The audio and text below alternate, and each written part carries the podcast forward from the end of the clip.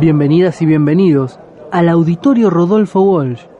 Les rogamos apaguen sus celulares y esperamos disfruten del evento. Sonó en el Walsh. Sonó en el patio de la Casona, Facultad de Ciencias de la Educación. 17 de mayo de 2019. Victoria Estefano, activista LGBTIQ últimamente vengo haciendo cosas que no me hubiera imaginado en mi vida hacer. No sé, comentando películas, eh, qué sé yo, cosas muy raras. Posta. Cosas que los pobres en general no hacen, ¿no? Para dar luz hay que prenderse fuego. Antes que todo, travesti. Travesti porque el término en sí mismo denuncia un poco el nombre que van a venir a ponerle los colonos a personas con las que se encontraron en este territorio y a las cuales van a nombrar como travestidos en las comunicaciones que van a remitir a España y que de alguna manera viene a poner en cuestión también eh, la colonialidad. Por eso claramente se identifica, y esto lo va a poner en mejores palabras Diana Zacayán, cuando ella habla de traba sudaca. Va a empezar a denunciar esta concreción en las cuales, bueno, claro, a nosotras nos convierten en travestidos y todo el resto indios. No importa si eras maya, azteca, inca, olmeca, eras indio. Y como eras indio, eras explotable. Y con los travestis pasa lo mismo. Yo reivindico mi derecho a ser un monstruo, ni varón, ni mujer, ni XXI ni H2O. Villera, pero esto tiene que ver también con, esta elaboración mucho más política creo que tiene que ver con un lugar de identificación y fundamentalmente de orgullo. Toda la cultura hegemónica nos bombardea todo el tiempo para que odiemos lo villero, para que lo villero sea significado como, como peligroso, como malo, como feo. Reivindico mi derecho a ser un monstruo y que otros sean lo normal.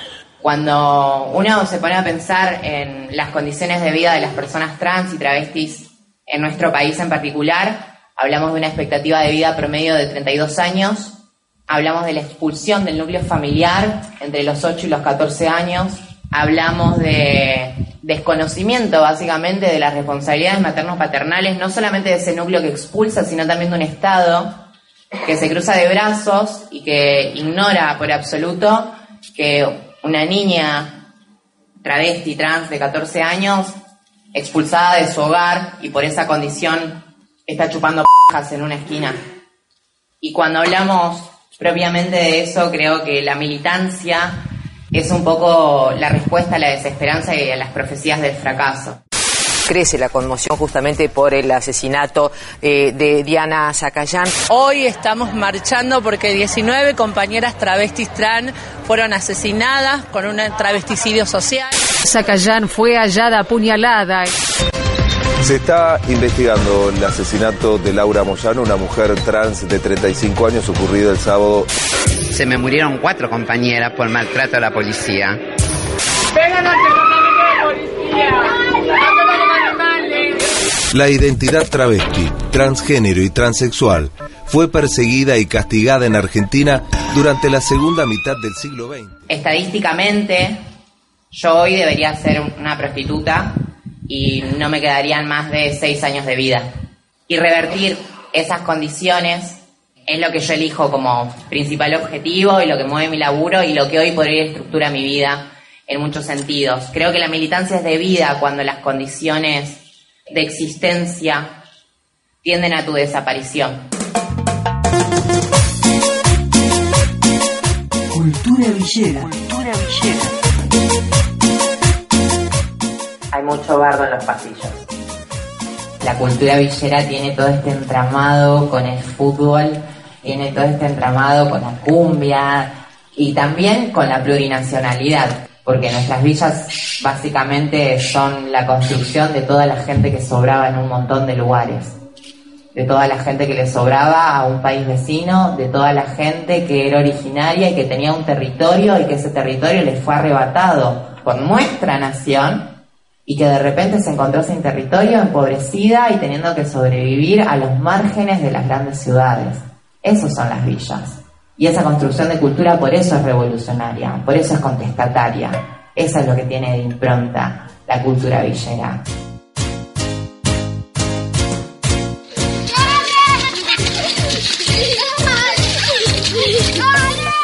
Hay mucho barro en los pasillos. Sí, tienes muchas vecinas quejándose porque hay mucho ruido. Hay menos gente que duerme la siesta. Pero también hay muchos pibes que en vez de estar drogándose o vendiendo droga para otras personas, eh, están haciendo percusión, están en un taller, están escribiendo, están viendo una peli, están accediendo a una merienda.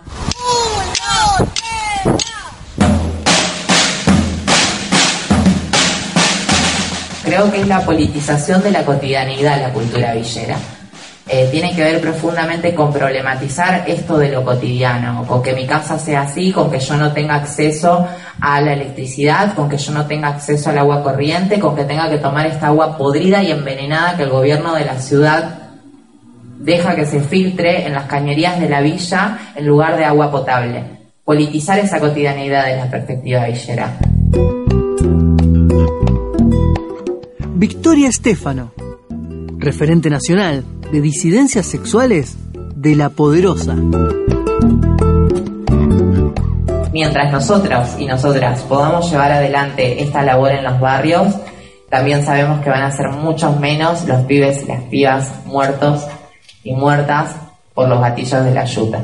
Cansado de estos bobos corruptos con cachiporra que me ven con visera y se quieren poner la gorra. Que corran, que corran, que vuelen de acá, proteger y servir, pero al trasero que paga más. No es lo mismo gritar en la calle enfrente de un supermercado donde por tu color de piel claramente te van a cagar a tiros porque sos un negro saqueador, que organizarte para hacer una revista cultural, que organizarte para empezar a poner en prosa todas esas broncas, todo ese hambre, todo ese dolor toda esa desigualdad y dar la batalla cultural, que creo que es la máxima de las disputas. Creo que ya simplemente correr el eje y decir que los pobres, las pobres, somos creadores y creadoras de cultura, ya es poner en crisis todo un sistema que ve toda una agenda ya cerrada por un mismo lugar y donde, bueno, donde no solamente disputamos sentido, sino también que empezamos a dar protagonismo a aquellos y aquellas a los cuales nadie escucha.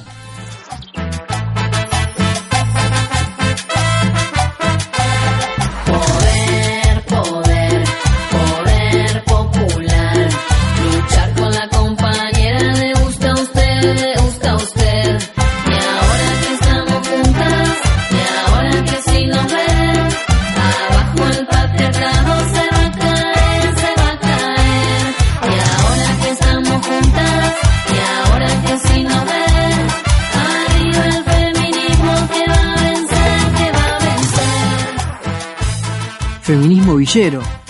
Feminismo villero.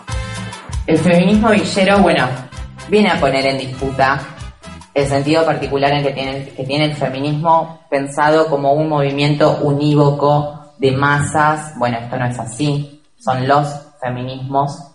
Y dentro de esos feminismos entendemos también que el brazo más hegemónico eh, y totalizante muchas veces, más no totalitario, porque las villeras existimos, es un feminismo mucho más blanco, de clase media, muchas veces académico, que suele llevar adelante las discusiones y que muchas veces argumenta en base a las pobres, ¿no? Las pobres son las asesinadas por femicidio, las pobres son las víctimas de aborto clandestino, pero ¿cuántas mujeres pobres hablaron en el Congreso cuando estábamos debatiendo el aborto? Solo Norma Cuevas la madre de Ana María Severo.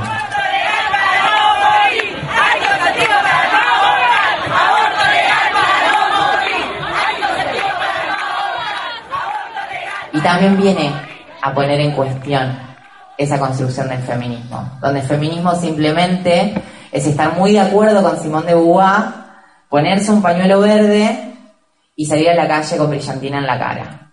Bueno, feminismo es una construcción diaria. Es una construcción que nosotras hacemos cotidianamente.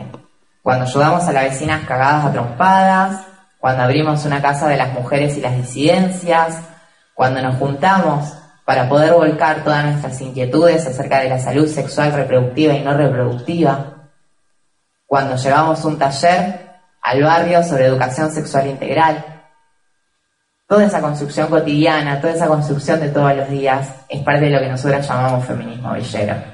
Cuando parece que el feminismo es una cosa acabada y ya creada y vos te podés seguir a inscribir como feminista, bueno, nosotras ponemos en cuestión eh, y también lo entendemos como esto, como parte de la militancia, como parte de un laburo diario para muchas compañeras y también para algunos compañeros, porque entendemos que esa construcción no es dejando por fuera a los varones, sino es invitándolos a que se repiensen en sus lugares de privilegio y de poder, aún en los contextos más desfavorables, y que nos acompañen en esta lucha desde ese lugar, interpelándose entre sí y callándose la boca.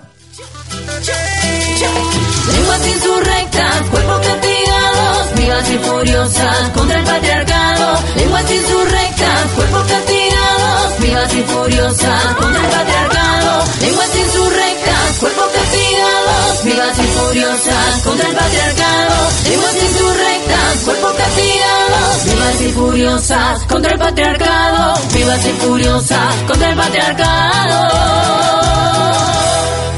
Facultad de Ciencias de la Educación Universidad Nacional de Entre Ríos.